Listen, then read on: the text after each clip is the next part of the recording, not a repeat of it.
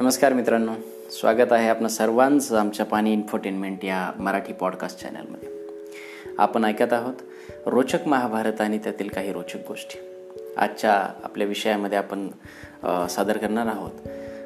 भीष्माचार्य महाभारताच्या काळामध्ये किती दिवस जगले असावेत? किंवा भीष्माचार्यांचं वय किती असावं? महाभारतामध्ये सर्वात जास्त जगलेले किंवा सर्वात जास्त पिढ्या पाहिलेले सर्वात जास्त अनुभवी ज्येष्ठ श्रेष्ठ असे भीष्म पितामह किती वर्ष जगले असतील याचा आज आपण आढावा घेणार आहोत. तर कसलाही वेळ न घालवता आज सरळ आपण आपल्या माहितीला सुरुवात करूयात. राजा शंतनू आणि गंगेचा पुत्र भीष्म. सुरुवातीला त्यांचं नाव देवव्रत होतं. पुढे भीष्म प्रतिज्ञा केल्याच्यानंतर आणि ती सफळतेने पूर्ण पाळल्याच्या नंतर त्यांचं नाव भीष्म किंवा भीष्माचार्य म्हटलं गेलं. आणि ते पित्यांचे पिता पितामह होते म्हणून त्यांना पितामह भीष्माचार्य म्हणायचे. तर विषय असा आहे की राजा शंतनू आणि गंगेचा पुत्र देवव्रत हा म्हणजे भीष्म जन्माला आला. भीष्म जेव्हा लग्नाला आले म्हणजे ते जेव्हा बावीस वर्षांचे झाले असतील तेव्हा शंतनू आणि सत्यवतीचा विवाह झाला जो की अर्थातच भीष्माचार्यांनी घडवून आणला. त्याच्यासाठी त्यांनी प्रतिज्ञा केली की मी आयुष्यभर लग्न करणार नाही कुठल्या बालकाला जन्म देणार नाही मी राजसिंहासनावर बसणार नाही इत्यादी इत्यादी. मग आपण असं जर पकडलं की सत्यवती आणि शंतनू यांच्या विवाहाच्या वेळी भीष्माचार्याचं वय बावीस वर्ष होतं. तर आणि तिथून पुढे शंतनूला आणि सत्यवतीला दोन पुत्र प्राप्त झाले. मोठ्याचं नाव होतं चित्रांगत आणि त्याच्यापेक्षा जो छोटा होता त्याचं नाव होतं विचित्रवेरी चित्रांगत पुढे गादीवरती बसला. अर्थातच गादीवर बसण्यासाठी त्याचं वय अठरा वर्ष किंवा त्याच्यापेक्षा जास्त असायला पाहिजे. आपण त्याचं मिनिमम पकडूयात एक अठरा वर्ष चित्रांगदाचं वय जेव्हा तो गादीवर बसला. म्हणजे जेव्हा चित्रांगद गादीवर बसला तेव्हा भीष्माचार्याचं वय साधारण एक चाळीस वर्षाच्या आसपास असायला पाहिजे. महाभारतात जसं वर्णन केलेलं आहे किंवा ती माहिती दिलेली आहे त्याच्यामध्ये चित्रांगदाने आठ वर्ष राज्य केलं शासन केलं. आणि पुढे एकदा गंधर्वासोबत जो काही त्याची लढाई झाली त्या लढाईमध्ये तो मारला गेला. म्हणजे चित्रांगद जेव्हा आठ वर्षे शासन करून मेला तेव्हा भीष्माचार्याचं वय जवळपास अठ्ठेचाळीस वर्ष होतं. परत आता राजगादीवरती त्याचा अर्थातच छोटा भाऊ बसणार होता विचित्रवीर्य पण राजगादीवरती बसण्यासाठी त्याचं जे वय आहे ते पूर्ण नव्हतं. त्याच्यासाठी त्यांना पाच वर्ष वाट बघावी लागली. आणि त्याला राजगादीवरती नंतर बसवण्यात आलं. म्हणजे जेव्हा चित्रांगद मेला तेव्हा त्याचं वय जवळपास तेरा असेल आणि अठरा वर्षाचा होईतो. त्याला गादीवरती बसवलं. म्हणजे जेव्हा विचित्रवीर्य गादीवरती बसला तेव्हा साधारण भीष्माचार्यांचं वय आपण एक त्रेपन्नच्या आसपास पकडायला पाहिजे. पुन्हा महाभारतामध्ये असं वर्णन केले की विचित्रवीर्याने सात वर्ष शासन केलं आणि क्षयरोगाच्या आजाराने त्याचा मृत्यू झाला. म्हणजे जेव्हा विचित्रवीर्य मेला तेव्हा भीष्माचार्याचं वय अर्थातच साठ वर्षाच्या आसपास असायला पाहिजे. चित्रांगद हा मोठा मुलगा मेलेला होता विचित्रवीर्य मेला. आता राजगादीवरती बसणार कोण? शासन करणार कोण? राजा होणार कोण? पण त्यांची काहीही कुणीही संतती नव्हती. तेव्हा सत्यवतीला आपसुकच तो राजगादीचा पेच प्रसंग सोडवण्यासाठी भीष्माचार्याकडे यावं लागलं आणि भीष्माला सांगितलं की एकतर तू लग्न कर किंवा आंबा अंबिका आणि अंबालिका या दोघींचा स्वीकार कर.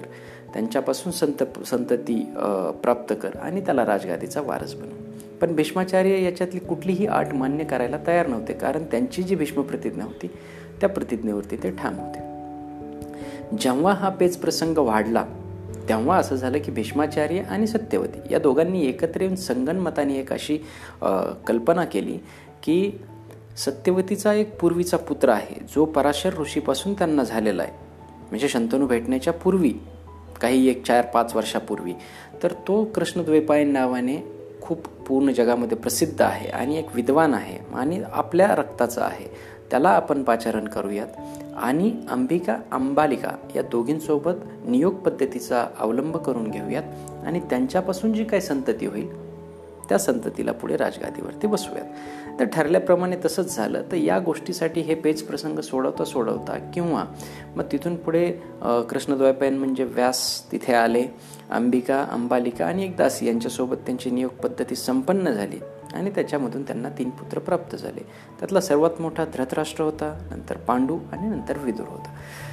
या तीन मुलांच्या जन्माच्या किंवा हा पेच प्रसंग सोडवता सोडवता खचितच एक पाच वर्षाचा कार्यकाळ गेलेला असावा. म्हणजे पांडू धृतराष्ट्र आणि विदुर जन्माच्या वेळी जवळपास भीष्माचार्याचं वय आपण एक पासष्ट वर्ष पकडू आता राजगादीवरती बसवण्यासाठी ही सगळी हुज्जतबाजी केलेली होती.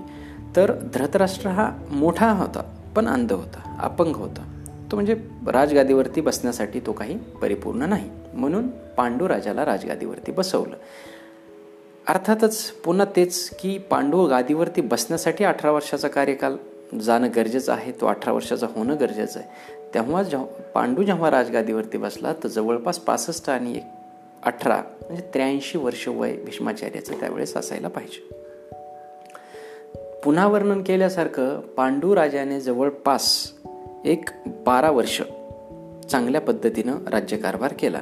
म्हणजे राज्याच्या सीमा वाढवल्या राजसूय यज्ञ केला अश्वमेध यज्ञ केला असं बरंच काही काही करून त्याने राज्याच्या सीमा वाढवल्या आणि आपलं हस्तिनापूरचं जे शासन आहे ते ठामपणे बसवलं. पण जंगलामध्ये शिकारीच्या दरम्यान त्याच्यासोबत एक असा प्रसंग घडला ज्यामध्ये एका ऋषीने त्याला शाप दिला. जसं वर्णन केलेलं आहे त्याच्यावरती विश्वास ठेवला तर. त्याला शाप दिला आणि सांगितलं की तू ग्रहसुख जेव्हा भोगायला जाशील आपल्या बायकोकडे जाशील तेव्हा तुझा आणि तुझ्या बायकोचा मृत्यू होईल. या शापाने पांडुराजा जो आहे तो पूर्ण विषादपूर्ण अवस्थेत केला त्याला एक वैराग्य निर्माण झालं आणि त्याने राज्यकारभार परत आपला जो मोठा भाऊ आहे जो धृतराष्ट्र त्याच्याकडे सोपवला आणि तो वनामध्ये कायमचा निघून गेला. जवळपास म्हणजे पं त्र्याऐंशी आणि म्हणजे बारा वर्ष पांडू राजाने राज्य केलं. जेव्हा पांडू राजपाट गादी राजगादी सोडून वनामध्ये राहायला गेला तेव्हा जवळपास भीष्माचार्याचं वय पंच्याण्णव वर्ष असायला पाहिजे. तिथून पुढे पांडू वनामध्ये गेला इकडे धृतराष्ट्र राजगादीवरती बसला. त्यांची दिनचर्या सुरूच होती. प नंतर कुंतीने तिला जे मंत्र भेटले होते त्याच्यातून पुत्रप्राप्ती करून घेतली. इकडे धृतराष्ट्राला शंभर कौरव पुत्र झाले. या सर्व विधीमध्ये जवळपास एक पाच एक वर्षाचा कार्यकाळ गेलेला असावा.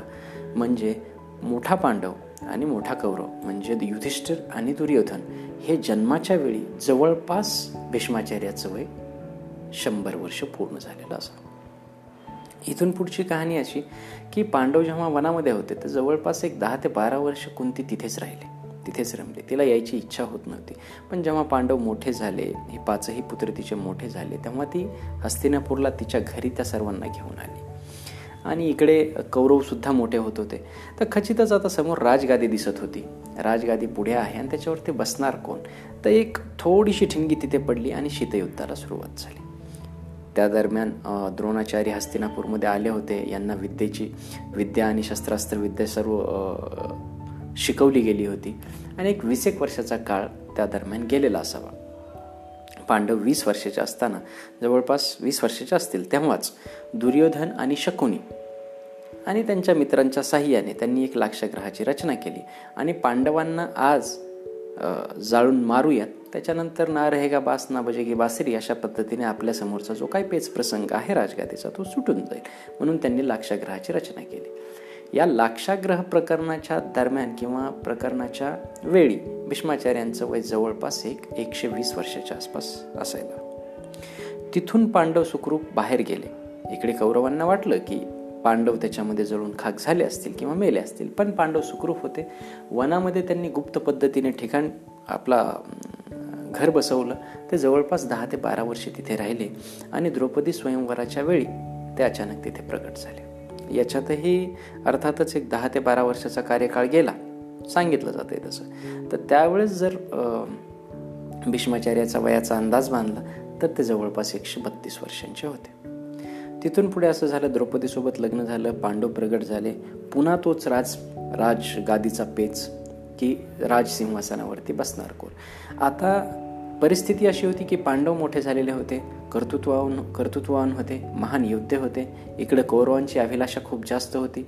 त्यामुळे तो पेच प्रसंग वाढू नये किंवा पुढे युद्धाची काही परिणिती येऊ नये म्हणून भीष्माचार्य आणि सर्व मंत्रीगणांनी एक विषय असा मांडला की हस्तिनापूरचं राज्य दुर्योधनाला राहू द्यात आणि दंडकारण्याचा पलीकडचं राज्य ते जे काय आहे ते सगळं पांडवांना देऊन टाकूया.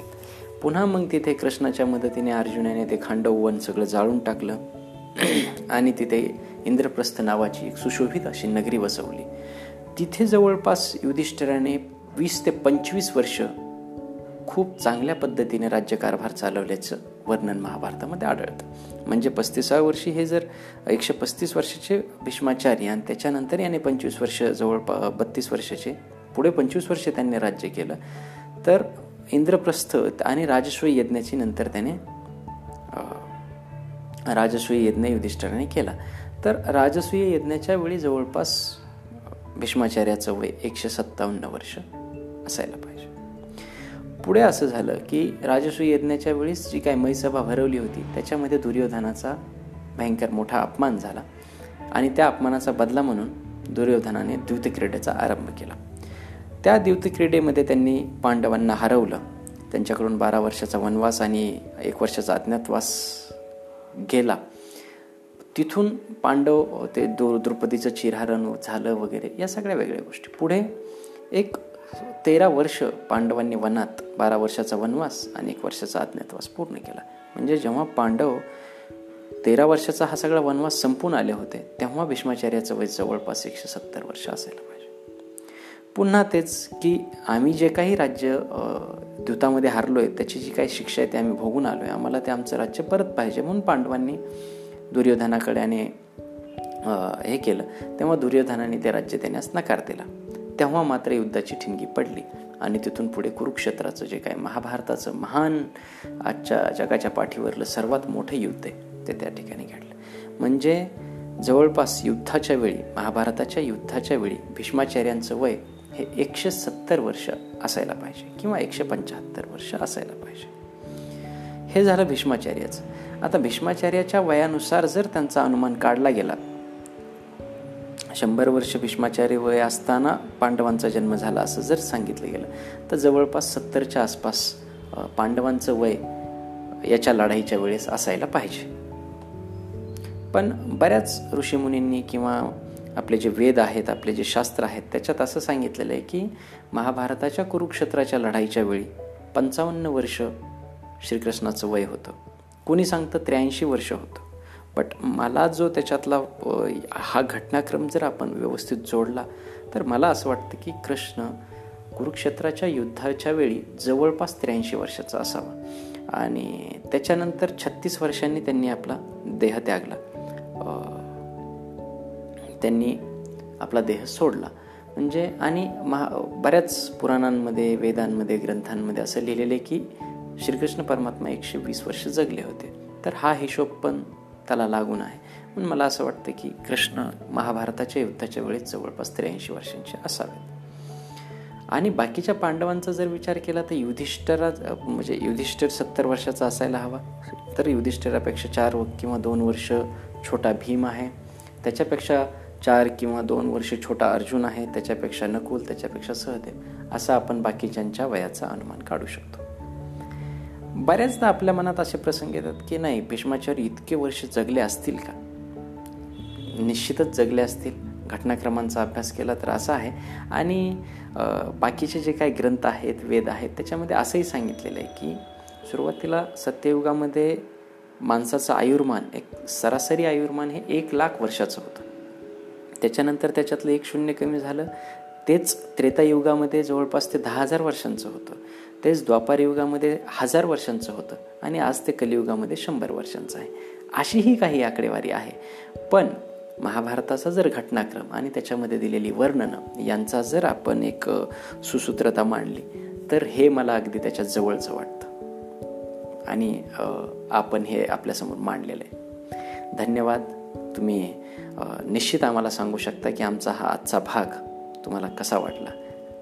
लाईक करा म्हणजे आम्हाला कळेल की आमची भावना तुमच्यापर्यंत पोहोचली. तुम्ही कमेंट करू शकता त्यातून तुमची भावना आमच्यापर्यंत पोहोचेल. नक्की शेअर करा. आपल्या जसे तुकोबारांनी सांगितले जे जे आपणास ठावे ते ते इतरांशी सांगावे तुम्हाला जर हे आवडलं असेल तर तुमचे जे काही मित्र आपतिष्ट आहेत त्यांच्यापर्यंत हे पोहोचावं याच्यासाठी शेअर करा आणि सबस्क्राईब करा. असंच काहीतरी रोचक माहिती तुमच्यासाठी दुसऱ्यांदा घेऊन आल्यावर तुम्हाला ते लक्षात येईल किंवा तुम्हाला त्याचं एक अलार्म कळेल. त्याच्यामुळे याला सबस्क्राईब नक्की करा. धन्यवाद सर्वांचे.